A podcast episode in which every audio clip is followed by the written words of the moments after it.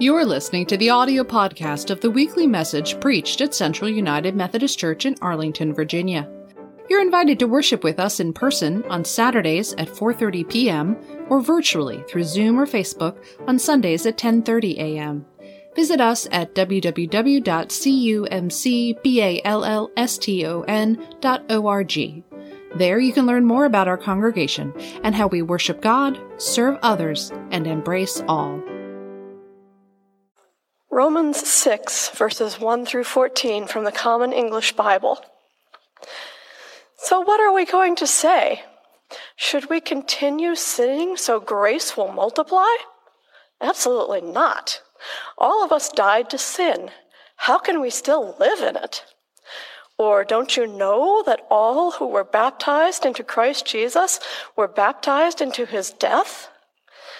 Therefore, we were buried together with him through baptism into his death, so that just as Christ was raised from the dead through the glory of the Father, we too can walk in newness of life.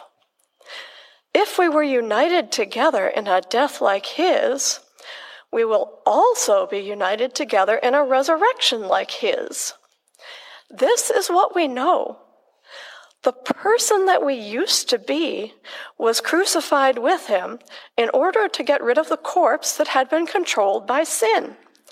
That way, we wouldn't be slaves to sin anymore because a person who has died has been freed from sin's power.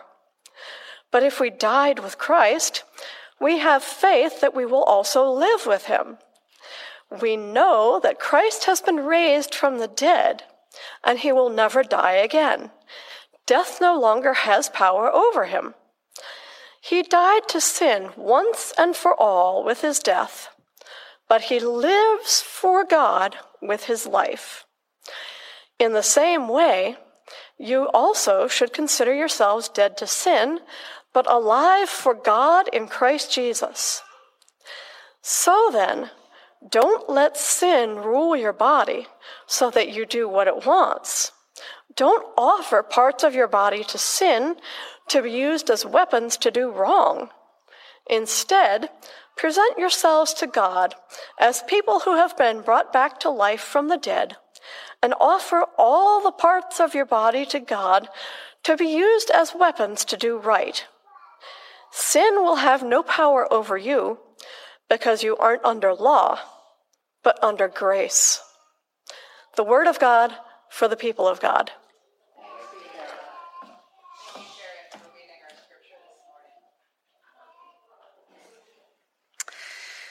So, a pastor was visiting a parishioner, and a new person to the church. And the pastor said, So tell me, how is your relationship with God? And the parishioner responded by saying, Well, there's not that much to tell. I like sinning, God likes forgiving, we get along just fine. this story is an adaptation of lines from a poem called For the Time Being a Christmas Oratorio. In this poem, King Herod responds to the Magi's news of the Savior's birth and the promise of grace and forgiveness with these words quote, Every crook will argue, I like committing crimes, God likes forgiving them. Really, the world is admirably arranged. End quote. Boy, that admirably arranged, arranged world sounds pretty appealing, doesn't it? It's comfortable, it's easy doesn't ask very much of me. I can make my apology to you when I've done something wrong. I can offer a quick, oh, God, please forgive me, and go on about my life business as usual. I get to do what I like. God gets to do what God likes to do. And if we're saved by grace, well, then can't we just carry on sinning so that we get more and more grace? In one form or another, this question seems to be one of the first objections people bring up when they talk about the deep reality of God's free grace. Maybe you've wondered about this question. Can't I just go ahead and do this wrong thing that I really want to do because God will forgive me? I mean, it is amazing grace, right? Does your faith in life sometimes express this desire to live in that admirably arranged world of sin and forgiveness? The problem with an admirably arranged world is that wounds never heal. Relationships are never put back together. Lives are not transformed, and nothing really changes. Too often we settle for an admirably arranged world instead of allowing God's amazing grace to work in us, to transform us, to heal us, and make us whole and holy. We are not the first ones to wonder about this. In fact, before this Christmas oratorio was written a few hundred years ago, St. Paul dealt with this question thousands of years ago. We heard his answer in his letter to the Romans. So, what are we going to say? Should we continue sinning so grace will multiply? Absolutely not.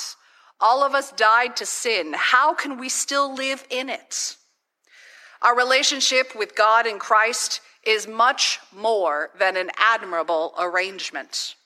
We have a new identity with Christ. Jesus said that we are new creations in Him. When we become part of God's family, we share in the abundant life of Christ. We speak with His mouth, we see with His eyes, we walk with His feet, and touch with His hands. We become the body of Christ in the world today. Sometimes, however, we choose not to live that life and we turn away. We deny ourselves the abundant life that Jesus offers us.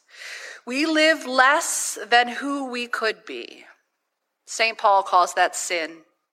This is not simply a question of good and bad, right or wrong, keeping or breaking rules. Ultimately, it's a choice between life and death. And maybe that's why St. Paul is so adamant in his letter to the church at Rome. Christ is our way of life. We become part of him, and he is with us always.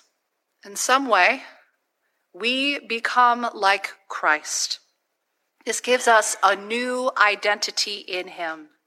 And so St. Paul is telling us to present ourselves to God as a holy and living sacrifice and not to sin. Paul is acting much like a parent who says, I expect more of you. You can do better. This is not about perfecting ourselves, though. This is instead about cooperating with God's grace in us. Our Christian walk is not about a resolution to simply be a better human. It is instead to welcome the love and grace of Christ within us and allow that to work in our hearts, our minds, and our souls until we are transformed and are new creations. In this week's chapter of Liturgy of the Ordinary, author Tish Warren reflects on the idea of repentance. When we use this word, repentance, it comes to us through the etymology of a word that means to turn, to turn away, to turn from death to life, from sin to holiness. And these are her, her words about repentance. Quote, for some of us, the idea of repentance can bring to mind a particular emotional experience or the minor key songs of an altar call at a revival meeting. But repentance and faith are the constant daily rhythms of the Christian life. Our breathing out and breathing in. In the small moments that reveal my lostness and my brokenness, I need to develop the habit of admitting the truth of who I am, not running to justify myself or minimize my sin. In my brokenness and in my lostness, I also need to form the habit of letting God love me, trusting again in God's mercy, receiving again God's words of forgiveness and absolution over me. End quote. In our worship service today, we will be praying a prayer of confession. I will offer words of absolution. Not that I offer the forgiveness, but that I remind you that God has forgiven you. We include this practice in worship today because we'll be sharing in communion, and we always have a moment of confession and absolution before communion. Some churches have confession every single week as part of their practice to remind them every week to turn again and again and again and again to God, to know that there is life. Paul wrote this You should consider yourselves dead to sin, but alive for God in Christ. He reminds us that we are alive and have grace it's an opportunity to turn again and again to abundant life. Author Tish Warren reflects elsewhere in this week's chapter about that need for confession to become a habit. She wrote, quote, Rich Mullins, one of my favorite writers and musicians, said that when he was a kid, he'd walk down the church aisle and he would be born again or rededicate his life to Christ every year at church camp. In college, he'd do it about every six months and then quarterly. By the time he was in his 40s, it was about four times a day. Repentance is not usually a moment wrought in high drama. It is the steady drumbeat of a life in Christ, and therefore a day in Christ. End quote. So, what Rich Mullins was doing was not simply sinning boldly so that he could be forgiven. Instead, as he grew more sanctified, more holy, more Christ like, he came to be more aware of what was in him that needed repentance. Turning again and again and again to Christ allows us to embrace grace and abundant life. And this practice frees us from slavery to sin and death. Turning to grace enables us to make a different choice. It allows us to choose to live and to love like Jesus. And that is radically different from something that an admirably arranged world would ever offer us. The crook of whom King Herod speaks will forever be sneaking around, hiding in the dark, living in fear, afraid of being caught. That's no way to live. Jesus offers us abundant life. If we lived in an admirably arranged world, we would feel hollow empty, impoverished. We were not created for that. We have been freed from the power of sin, and we are now free to choose eternal life right here and right now. So let us today choose Jesus, choose abundant life, to turn from whatever is enslaving us so that there's no more sneaking, no more hiding, no more fearing, no more admirably arranged lives. There is simply abundant grace. Thanks be to God. Amen.